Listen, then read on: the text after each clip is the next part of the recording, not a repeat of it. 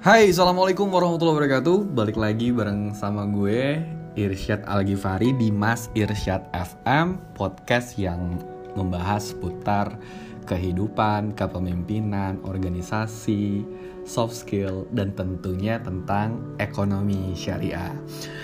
Ah, udah lama banget nih teman-teman. Aku nggak rekaman podcast lagi dan kali ini pengen coba bahas keresahan yang lagi aku pikirin nih beberapa hari terakhir sih. Kalau teman-teman sempat dengar eh, pemerintah itu sempat meluncurkan gerakan wakaf tunai ya kalau nggak salah tuh tanggal 25 Januari 2021 kemarin. Nah, tapi uh, pada saat diluncurkan programnya ternyata tidak terlalu mendapatkan respon yang positif dari publik nih teman-teman. Ini ada hal yang menarik dari fenomena yang terjadi di media sosial atau mungkin di gergur WhatsApp yang sempat kita lihat. Nah, tapi gue nggak mau bahas yang lebih detail soal politiknya ya. Tapi kita bahas tentang uh, pertama apa itu wakaf? Kalau dikatakan di rilisnya sih wakaf uang ya. Nanti kita bahas bareng-bareng. Terus gue akan bahas juga perkembangan wakaf dari negara-negara lain. Dan gue akan bahas kenapa publik bisa punya persepsi yang negatif tentang peluncuran programnya. Dan gue juga akan ngasih solusi di akhir. Nah pelan-pelan ya kita coba bahas bareng-bareng. Sebenarnya wakaf itu apa sih teman-teman Nah, kalau menurut Undang-Undang Nomor 41 Tahun 2004, definisi wakaf itu adalah suatu perbuatan hukum oleh pihak yang melakukan untuk memisahkan atau menyerahkan sebagian harta benda atau aset miliknya untuk dimanfaatkan selamanya atau jangka waktu tertentu untuk keperluan ibadah atau kesejahteraan umum sesuai ketentuan agama Islam. Nah, simpelnya gini, misalkan gue punya tanah, gue punya tanah terus gue rasa kayaknya harta gue udah cukup nih. Oh buset sombong banget ya. Enggak enggak bercanda.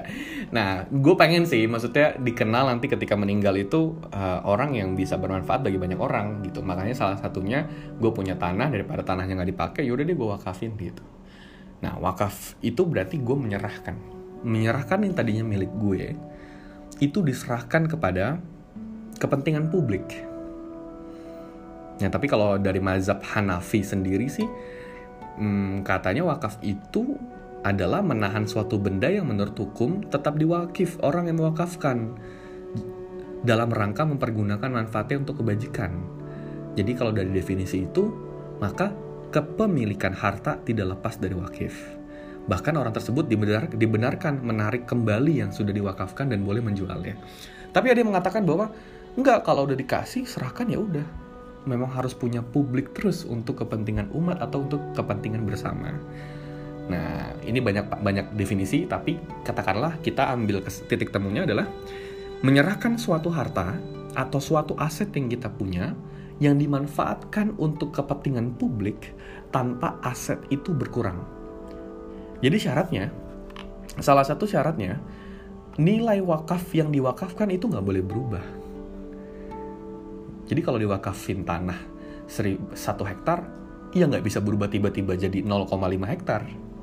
Harus satu hektar seterusnya gitu. Jadi dia harus bersifat tetap. Nah, yang bedain wakaf zakat infak apa nih? Ya kalau wakaf tentu hukumnya nggak wajib. Kalau zakat kan wajib ya. Zakat itu wajib dan peruntukan dananya itu harus ke delapan golongan atau mustahik yang menerimanya wajib tuh kalau kita nggak termasuk delapan golongan itu atau delapan asnaf, kita nggak boleh nerima zakat. Tapi kalau wakaf, ini lebih fleksibel teman-teman. Maka kalau gue boleh simpulin, zakat itu tujuannya untuk social protection, artinya menjauhkan seseorang itu dari kefakiran dan kekufuran. Jadi menjauhkan orang, meminimalisasi kemiskinan, dan menjauhi orang itu jadi pindah agama atau convert. Dan tentunya zakat itu menjaga kehormatan seorang manusia. Supaya dia itu nggak jadi pengemis, dia nggak minta-minta, dia nggak merendahkan dirinya. Karena banyak loh kejadian yang terpaksa akhirnya akhirnya minta-minta. Atau udah kepepet banget nih harus bayar utang segala macem mau nggak mau dia harus ngemis-ngemis minta uang ke temannya atau ke saudaranya. Itu kan harga dirinya direndahkan secara tidak langsung ya. Nah itu fungsinya zakat buat menjaga harkat martabat seorang manusia. Keren banget gak sih? Sosialis banget gak sih? Maksudnya zakat itu justru menjunjung tinggi kehormatan uh, seorang manusia. Nah tapi bedanya wakaf wakaf itu identik dengan kepentingan publik atau manfaatnya itu buat banyak orang. Artinya wakaf ini sangat concern dengan pembangunan jadi dana wakaf biasanya digunakan untuk pembangunan. Maka ada juga istilah yang mengatakan wakaf produktif. Jadi wakaf yang digunakan itu bukan hanya sekedar untuk sarana ibadah, untuk sarana sekolah, tapi yang diwakafkan itu bisa muterin dapat uang lagi gitu istilahnya gitu. Bisa diinvestasikan. Nah, itu boleh. Nah, banyak tuh netizen yang protes, bang kok wakaf uang boleh sih? Padahal kan wakaf itu kan ya kuburan. buat kuburan, buat masjid, buat sekolah. Itu 20-30 tahun yang lalu. Sekarang perkembangan wakaf di dunia internasional sebenarnya tuh dari dulu tuh udah berkembang. Mungkin masuk ke Indonesianya aja yang terlambat kali ya. Karena kalau kita lihat uh, perkembangan global ya teman-teman, Hmm, seperti misalkan contoh pengembangan wakaf yang ada di Turki. Ya, kalau di Turki itu dikelola oleh Direktorat Jenderal Wakaf. Nah, ini sudah berlangsung lama. Ada tuh salah satu rumah sakit di Turki, di Istanbul, yang didirikan tahun 1843 oleh ibu dari Sultan Abdul Mesid yang kemudian dikenal dengan Besmi Alan Valid Sultan Guraki Muslim. Nah, saat ini rumah sakit itu masih merupakan salah satu rumah sakit modern di Istanbul yang memiliki 1425 tempat tidur dan kurang lebih ada 400 dokter, perawat, dan staf. Nah, beberapa bangunan wakaf juga di Turki di sejak zaman Turki Utsmani itu digunakan untuk asrama mahasiswa yang tidak mampu tercatat ada 50 asrama di 46 kota yang menampung lebih kurang 10.000 mahasiswa. Jadi penggunaan dana wakaf itu sudah berlangsung lama banget. Di Indonesia memang identik dengan kuburan, masjid, dan madrasah. Nah tapi di Turki tadi yang gue sampein itu dibangun rumah sakit sejak 1843 dan merupakan salah satu rumah sakit modern di Istanbul. Punya 1425 tempat tidur. Bayangin, ini menggunakan dana wakaf. Nah, nggak hanya itu teman-teman, hmm, pada tahun 1983 dari eh, wakaf yang dikelola oleh pemerintah Turki juga, itu ternyata sudah membangun 4.400 masjid di seluruh Turki, 500 asrama mahasiswa, 453 rumah untuk usaha, 150 hotel dan karavan, 5.348 toko, properti 24.809 properti, dan sebagainya. Total itu ada sekitar 37.917 aset yang dibangun menggunakan dana wakaf. Itu di Turki. Bang, itu kan negara Islam. Wajar dong. Eh, tar dulu. Ada juga nih, di Amerika Serikat misalnya. Sebagai penduduk yang mayoritasnya bukan muslim, ternyata mereka juga mampu mengembangkan wakaf loh secara produktif. Nah, sejak tahun 1990, umat Islam di Amerika itu sudah berkurang bantuan dana dari negara-negara Timur Tengah. Jadi sebelum 1990, dakwah Islam di Amerika itu disupport sama negara Islam di Timur Tengah. Tapi sejak 1990 itu ada perang teluk, jadi negara-negara Timur Tengah itu concern sama perang, jadi mungkin APBN-nya atau anggaran negaranya buat di sana. Jadi mereka stop tuh, bukan stop sih, berkurang sih, berkurang secara signifikan dana hibah atau dana wakaf yang mm, diserahkan oleh uh, negara-negara Timur Tengah. Contohnya seperti dari Kuwait Awqaf Public Foundation. Nah, tapi ternyata uh, sejak bantuan berkurang itu, yang tadi gue bilang Kuwait Awqaf Public Foundation di kota New York. Jadi ini lembaga wakaf di Kuwait gitu memberikan sejumlah wakafnya untuk pembangunan lahan yang dimiliki oleh The Islamic Cultural Center of New York. Jadi tanah untuk pembangunan Islamic Cultural Center di New York itu menggunakan dana wakaf. Wakaf patungan dari banyak muslim yang ada di Kuwait dan di Timur Tengah. Sehingga di kota New York kita kenal sudah ada The Islamic Cultural Center of New York pusat peradaban, pendidikan, ibadah yang ada di kota New York. Itu dibangun dari dana wakaf. Keren banget nggak? Bang, kalau Arab Saudi gimana? Ya lu jangan tanya Arab Saudi. Mereka lebih maju lagi karena Arab Saudi itu uh, wakaf itu menjadi urusan kementerian. Jadi ada kementerian haji dan wakaf pembangunan-pembangunannya pesat banget.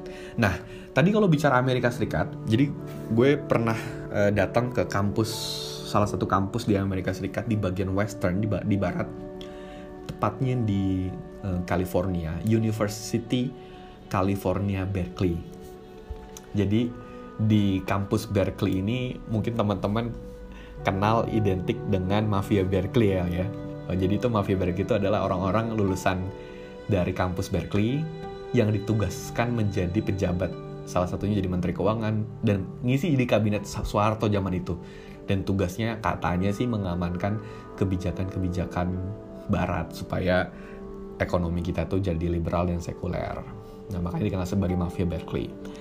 Nah, tapi di kampus yang sangat liberal dan sekuler itu aja, ternyata pembangunan kampusnya, salah satu gedungnya itu dibangun menggunakan dana hibah. Tapi kalau bisa dikatakan itu sebagai endowment fund atau kita kenal sebagai dana wakaf. Jadi ada tuh satu tokoh uh, di Silicon Valley asli orang Indonesia. Teman-teman bisa googling. Gue nggak mau ngasih tau nggak mau ngasih tahu namanya supaya teman-teman bisa baca. Dunia ini luas teman-teman. Kita harus mulai ngebuka pikiran kita seluas-luasnya. Apa iya? Apa bener? Informasi yang beredar di medsos itu beneran seperti itu apa enggak ya? Kita harus mulai cek fakta kebenarannya. Tapi bukan berarti gue bilang yang mengatakan uh, persepsi negatif terhadap gerakan wakaf itu mereka uh, salah enggak? Enggak ada yang salah. Tidak ada yang salah dari sebuah pemikiran dan persepsi. Itu yang harus kita uh, uh, pahami bareng-bareng. Nah, balik lagi, orang Indonesia itu dia memberikan dana atau uang sejumlah 40 juta dolar Amerika Serikat untuk pembangunan gedung kampus UC Berkeley. Jadi kalau teman-teman nanti berkesempatan ke Amerika atau nanti mau searching di internet, itu ada satu gedung, itu namanya nama orang Indonesia. Dan itu kalau gue bisa katakan walaupun mungkin konteksnya adalah hibah, tapi itu bisa masuk dalam konteks endowment fund. Kenapa? Karena uang yang yang disetorkan, wakaf tunai atau wakaf uang yang disetorkan digunakan untuk kepentingan orang banyak dan sifatnya produktif. Itu pasti ada perputaran uang lagi dari membangun gedung yang ada di UC Berkeley. Maka itu dikatakan sebagai wakaf.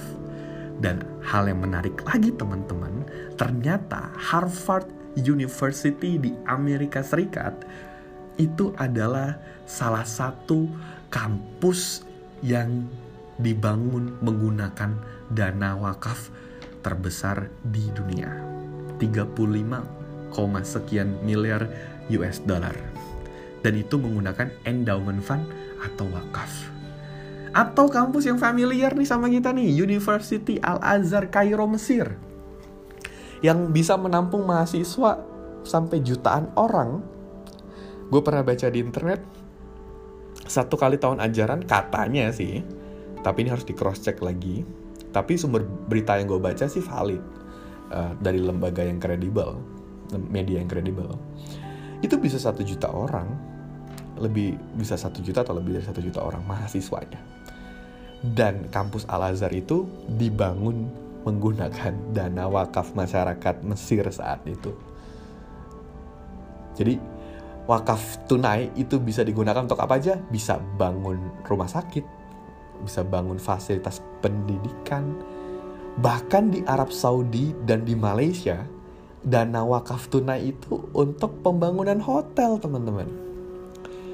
Kebayang nggak sih kalau dana wakaf yang dipakai itu terus bisa membangun uh, apa ya? Membangun hotel-hotel di seluruh dunia. Wakaf, dana wakaf itu kan tentu dana yang halal ya. Dan harus digunakan, diperuntukkan untuk kegiatan atau ke, uh, eh, kepentingan publik yang harus halal unsurnya gitu. Kalau lu lihat teman-teman, hotel bintang 5 itu, sebuah hotel dikatakan menjadi bintang 5, maka dia wajib punya bartender atau dia wajib jual minuman keras. Tapi kita bisa nggak bisa bikin hotel bintang 5? Bisa, tapi klaim kita ya, fasilitasnya setara hotel bintang 5, tapi kita nggak jual miras, dan itu menggunakan dana wakaf. Itu bisa meningkatkan derajat umat Islam di seluruh dunia. Bahkan nggak usah bicara dunia, Indonesia. Bahkan kalau mau lebih ini lagi, hotelnya atau apartemen atau asrama itu bisa dipakai buat pembangunan asrama haji yang ada di Arab Saudi kan selama ini kan pemerintah kita ketika mengelola dana haji kita, pemerintah terus muterin uang lagi tuh. Karena disubsidi. Jadi sebenarnya lu tuh nggak bayar lu tuh harusnya tuh nggak bayar nggak hanya bayar 35 juta rupiah untuk naik haji 60 juta rupiah lebih tapi sisanya disubsidi pemerintah pemerintah dapat dana dari mana ya uang haji itu dikumpulkan diinvestasikan tapi tentu dengan aspek yang profesional dan dikelola dengan benar. Jadi insya Allah di investasinya pun di tempat-tempat yang resikonya tuh kecil. Jadi insya Allah sih tidak ada fraud, tidak ada dana yang hilang. Dan itu uang yang diputar itu sekian belas tahun, makanya kan lu nunggu haji itu bisa lama kan? Ya karena uangnya diputerin dulu. Kalau lu mau naik haji langsung bisa nggak? Ya bisa. Lu naik yang premium atau plus plus, bayarnya lebih mahal. Nah berangkatnya daftar tahun ini mungkin tahun depan bisa langsung berangkat. Jadi sebenarnya eh, konteks nunggu itu ya uangnya diputerin dulu. Untuk diinvestasikan uangnya dipakai. Nah salah satu kos yang besar itu kalau gua nggak salah gue pernah baca ininya anggarannya itu adalah penginapan dan makan dan selama ini kan orang-orang yang haji itu dia um, nginepnya di hotel. Which is hotel itu bayar. Otomatis masuk sebagai devisa Arab Saudi. Lo kebayang gak sih? Jamaah haji itu tiap tahun ada jutaan orang di Arab Saudi. 40 hari lagi di Arab Saudi. Belanjanya pun pakai real nggak pakai rupiah terus uang kita dari rupiah dikonversi ke real otomatis ada uh, apa ya devisa kita yang keluar ke negara lain masuk ke Arab Saudi. Jadi bukan hanya ibadah, dapat keuntungan yang banyak kalau Arab Saudi itu. Nah tapi kalau kita menggunakan wakaf, kita bisa berdaulat secara negara. Kita bangun asrama atau hotel atau penginapan khusus jamaah haji Indonesia menggunakan dana wakaf, menggunakan wakaf tunai atau wakaf yang lain. Skemanya bisa apa? Ya bisa tanah untuk membangun hotel itu dari wakaf, atau wakaf tunai yang dikumpulkan oleh nazir namanya nazir. Jadi yang lembaga yang mengumpulkan wakaf namanya nazir. Uh, dia ngambil dana dari siapa? Dari wakif. Wakif itu orang yang mengasih uangnya untuk diwakafkan. Nah itu bisa wakaf itu dikumpulkan, dibelikan tanah, kemudian tanahnya diwakafkan untuk umat, untuk Indonesia. Jadi bukan punya pemerintah juga, tapi punya umat Islam Indonesia dan itu bisa dibangun di atasnya. Kalau jamaah haji kita nggak ada gimana? Ya hotelnya bisa dipakai buat penginapan orang-orang dari negara lain. Tapi pada saat Indonesia, jamaah haji kita ada di sana, khusus orang Indonesia. Dan kalau bisa dibuatnya dekat sekali dengan masjid atau dengan Ka'bah yang ada di sana. Itu salah satu contohnya. Malaysia sudah terapin ini di banyak negara bagian mereka di Malaysia. Dan mereka menggunakan uh, dana wakaf tunai untuk pembangunan. Gue datang langsung ke kantor Yayasan Wakaf Malaysia. Kalau di Indonesia namanya Badan Wakaf Indonesia. Dan itu mereka yang mengelola dana wakaf ya. Mereka dikatakan sebagai nazir. Tapi tidak wajib. Tidak wajib masyarakat itu harus bayar uang wakaf. Enggak. Gitu. Jadi beda sama zakat. Zakat aja udah wajib tapi kadang-kadang kita lupa bayar misalnya gitu kan. Nah tapi gue setuju sih kalau negara itu hadir untuk mewajibkan bayar zakat. ASN semua wajib zakat. Dana zakatnya dipakai apa? Bantu pengentasan kemiskinan yang ada di Indonesia. Bantu orang-orang duafa. Jadi negara punya kontribusi bukan mengutin pajak doang gitu. Tapi ada dana yang digunakan untuk kemanusiaan. Kan selama ini kan dana pajak kita yang dikolektifkan mayoritas pasti untuk pembangunan. Tapi tetap ada alokasi untuk bantuan-bantuan sosial seperti itu. Nah sekarang jadi heboh. Jadi kita sampai sini kita simpulin wakafnya itu bagus. Wakaf tunai itu uh, konsepnya keren buat pembangunan positif buat pertumbuhan ekonomi sebuah negara. Bahkan ini menjadi uh, landasan atau acuan dari negara-negara barat. Bahkan Universitas Oxford dan Cambridge sejak 1504 sudah menggunakan konsep endowment fund ini untuk pembangunan kampusnya. Adanya partisipasi publik tadi. Sekali lagi, tapi ini nggak wajib. Dosa nggak kalau kita nggak nggak wakafin uang kita? Ya nggak dosa. Orang nggak wajib. Tapi manfaatnya sekali lagi, wakaf lebih luas daripada zakat. Zakat itu spesifik, hanya untuk 8 golongan aja tapi wakaf lebih luas. Dan fungsinya untuk pembangunan. Kalau zakat untuk social protection yang gue bahas tadi. Nah sekarang kita masuk ke inti permasalahannya. Kenapa? Tiba-tiba kok sambutannya itu negatif? Jadi banyak banget loh. Gue lihat di twitter lihat di medsos lain. Itu kayak misalkan ajaran Islam yang diterima di Indonesia hanya kotak amalnya, dana haji sama dana wakaf. Tapi untuk mengatakan harus mendirikan hilafahnya dilarang, ulama dikriminalisasi dan sebagainya, giliran uangnya malah diambil. Menurut gue ini narasi yang keren sih secara komunikasi ya. Maksudnya plot twist banget gitu loh.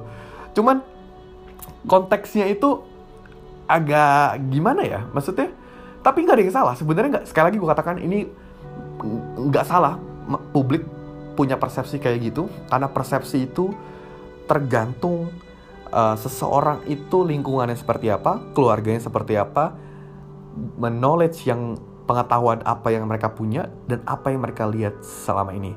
Kalau dalam konteks paradigma, paradigma ilmu sosial, kita kenal ada istilahnya positivism, post positivism dan konstruktivism.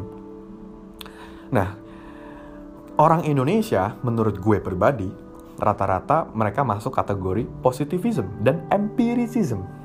Kenapa gue bilang seperti itu? Karena orang yang menganut paham positivism meyakini sebuah kebenaran itu hanya apa yang mereka lihat langsung dan mereka dengar langsung. Tanpa mereka observasi, mereka telusurin lebih dalam, mereka buktiin bener apa enggak nggak nyampe sana. Kalau nyampe sana tuh masuknya kategori konstruktivism, bahkan yang lebih tinggi lagi masuknya kritikal.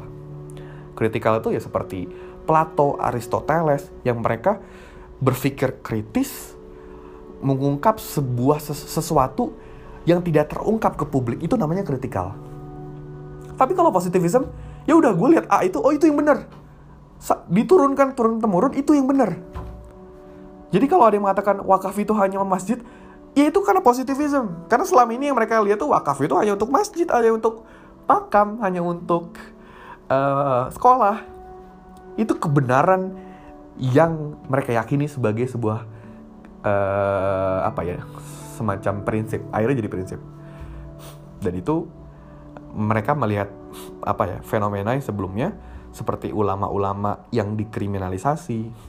Kemudian ada tokoh uh, Islam seperti Habib Rizik yang seolah-olah seperti kayak di dicari banget kesalahannya gitu kasusnya banyak banget dihukum segala macam dan sebagainya Dan mereka melihat bahwa Islam ini diperlakukan tidak adil, tapi kalau uangnya diambil. Karena kebenaran yang mereka lihat hanya di situ. Salah nggak? Enggak. Tidak salah sama sekali. Tapi kalau kita punya kesempatan untuk berpikir lebih jernih, bukan berarti yang itu nggak jernih ya, sama sekali nggak. Maksudnya berpikir lebih lanjut, kita bisa melihat, kita bisa buktikan benar atau enggak ya sebuah fenomena ini terjadi. Nah, jadi masyarakat wajar punya persepsi kayak gitu, nggak salah. Yang salah mungkin kitanya tidak mengedukasi, menyampaikan kebenaran karena mungkin kita punya informasi yang lebih banyak daripada masyarakat biasa, kitanya nggak speak up, kitanya nggak bicara. Maka lewat podcast ini gue ngajak teman-teman nih, bikin konten, bikin podcast kayak gini juga, bikin video, kasih tahu ke publik bahwa ini program keren loh. Ini buat pembangunan masa depan Indonesia. Islamic economic is future. Ini masa depan. Dan dananya pun tidak dikelola sama pemerintah atau negara, tidak masuk ke kas negara. Boleh nggak bang itu jadi dana APBN? Ya, sepengetahuan gue belum ada regulasinya ya mengatakan kalau dana wakaf itu bisa support sebagai dana APBN, tapi yang jelas tetap bisa digunakan untuk pembangunan, masuknya kategori dana non APBN. Kalau dana non APBN yang ngelola apakah Kementerian Negara? Yang nggak bisa. Harus BWI-nya, stakeholder terkait, jadi banyak banyak pihak yang bertanggung jawab atas pengelolaan dana itu. Jadi sekali lagi, persepsi yang di masyarakat itu hasil akumulasi dari fenomena-fenomena yang mereka lihat. Nah sekarang gue membahas dari sudut pandang pemerintahnya. Kalau kita lihat dari konteksnya uh, Seven Tradition in Communication dari bukunya Stephen Littlejohn ya, itu uh, ada banyak tradisi komunikasi ada phenomenological tradition, ada socio-psychological tradition, socio-cultural tradition, dan sebagainya. Salah dan salah satunya lagi ada rhetorical tradition. Rhetorical ini tokoh yang terkenal Aristoteles. Jadi esensi dari retorika itu adalah berbicara di halayak umum, di publik, tujuan untuk mengajak, mengajak banyak orang untuk mengikuti apa yang mereka inginkan. Adanya ajakan adanya persuasi. Makanya istilah namanya gerakan nasional wakaf uang. Itu konteksnya retorika. Retorika secara simbolik seremonial.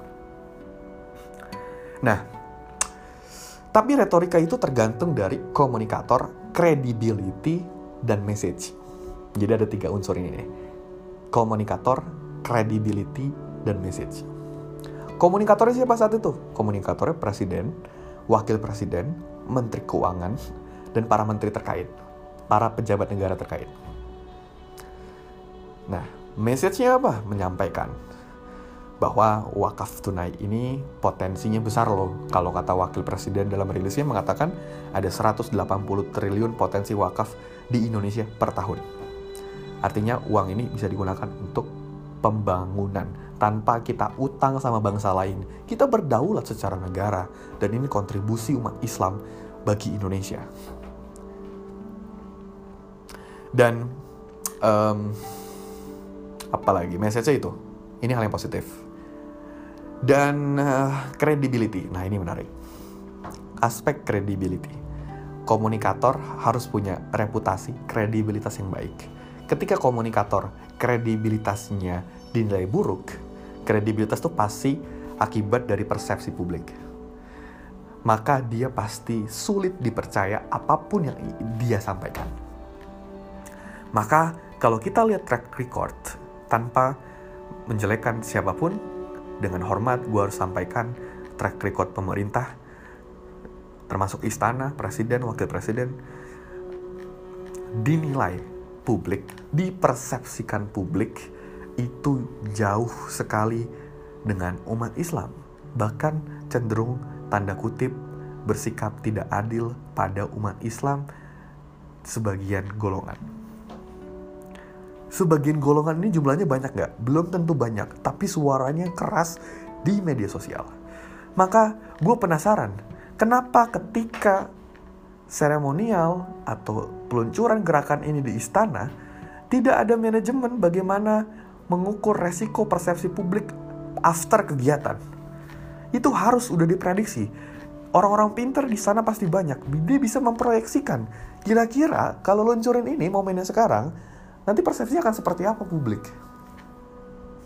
Gue kira metodenya udah banyak sih buat ukur memprediksi hal itu. Itu bisa dilakukan. Maka ketika presiden dan wakil presiden yang dipersepsikan seperti itu meluncurkan, meresmikan program yang sangat identik dengan Islam, jadi makanya ada resistensi. Makanya nggak diterima, kesannya negatif.